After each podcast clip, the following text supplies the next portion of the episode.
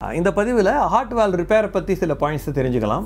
இது வந்து ஒரு மாடல் ஆஃப் த ஹார்ட் ஹார்ட்டுங்கிறது ஒரு பம்ப் அந்த பம்பில் ரத்தம் வந்து வாங்கி உடம்பு முழுதும் அனுப்ப வேண்டியது. அதான் பம்போட வேலை. ஸோ அந்த யூனிட ஒரே டைரெக்ஷனில் ரத்தம் போகிறதுக்காக இருதயத்துக்குள்ள வால்வுகள் இருக்கிறது. இப்போ இந்த வந்து இது மாடல் ஆஃப் ஹார்ட்டில் இது ரைட் ஏட்ரியம் இது ரைட் வென்ட்ரிகள் ஏட்ரியத்துலேருந்து வென்ட்ரிகளுக்கு பிளட் போகணும். வென்ட்ரிகள்லேருந்து திருப்பி ஏட்ரியத்துக்கு போகக்கூடாது. அதனால் இங்கே ஒரு வால்வ் இது ட்ரைகாஸ்பிட் வால்வ்னு பேர். அதே மாதிரி லெஃப்ட் சைட் ஆஃப் த ஹார்ட்டில் மேலே லெஃப்ட் ஏட்ரியம் கீழே லெஃப்ட் வென்ட்ரிகள் அதுக்கு நடுவில் மைட்ரல் வால்வுன்னு பேர். ஸோ இந்த மாதிரி இதே மாதிரி வென்ட்ரிகிள்லேருந்து அயோட்டாவுக்கு போகிறதுக்கு அயோட்டிக் வால்வுன்னு இருக்குது மொத்தம் நாலு வால்வ் இருதயத்தில் இருக்குது இந்த வால்வ் வந்து ஃபுல்லாக திறந்து கரெக்டாக மூடணும். இதில் ப்ராப்ளம் வரும்பொழுது பேஷண்ட்டுக்கு மூச்சு வாங்குற கஷ்டம் நெஞ்சு வலி கால் வீக்கம் கை வீக்கம் இந்த மாதிரிலாம் ஏற்படும். இப்போ இந்த ப்ராப்ளம் வரும்பொழுது முந்தையெல்லாம் இதுக்கு ஒரே தீர்வு மெக்கானிக்கல் வால்வுன்னு ஒரு பிளாஸ்டிக் வால்வு அல்லது அலாய் வால்வு இந்த மாதிரி போட்டுட்டு இருந்தாங்க.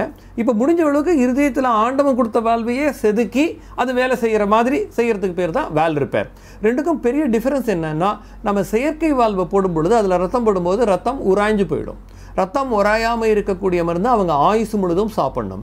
அந்த மருந்து சாப்பிட்றதுனால நிறையா ரியாக்ஷன்ஸ் காம்ப்ளிகேஷன்ஸ் எல்லாம் வரலாம். அதுக்கு பதிலாக நம்ம அவனு நம்முடைய வாழ்வையே செதுக்கி அதை ரிப்பேர் பண்ணி வச்சுட்டோம்னா அந்த மாத்திரைகள்லாம் சாப்பிட வேண்டியதில்லை. அது ரொம்ப நாளுக்கு உங்களுக்கு ப்ராப்ளம் இல்லாமல் இருக்கிறதுக்கு வாய்ப்பு இருக்குது பட் எல்லாருக்கும் இதை பண்ண முடியாது. அந்த அனாட்டமி அந்த வாலினுடைய அனாட்டமி நமக்கு பர்மிட் பண்ணிச்சுன்னா இந்த வால் ரிப்பேர் பண்ணலாம். வால் ரிப்பேர் பண்ண முடிஞ்சால் that will be better for the patient